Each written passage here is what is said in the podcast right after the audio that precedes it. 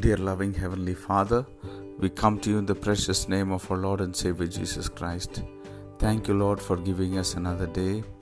Lord, we come into your presence with secured confidence, Lord.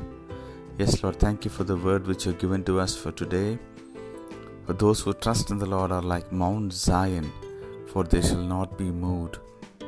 Yes, Master. Thank you, Lord, for making our faith firm in you. Lord, help us to be sure footed, Lord. Yes, Lord. Thank you for keeping our feet from slipping, Lord.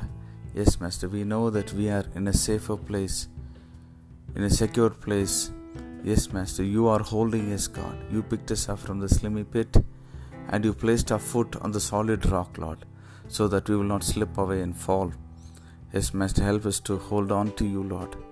Yes, Lord, may we, may we remain firm Yes, Lord, we, Lord, we pray that nothing will shake us, Lord, that no storm, Lord Jesus, will shake us, will move us, that we will remain firm, we will remain strong.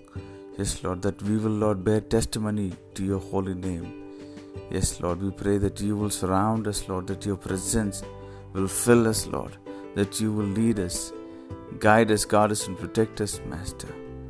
Thank you, Lord. Help us, Lord, to be a source of strength, a source of blessing to others, Master. May others come and find, Lord, your refuge in us, Lord, and through us, Lord. Use us for the glory of your name.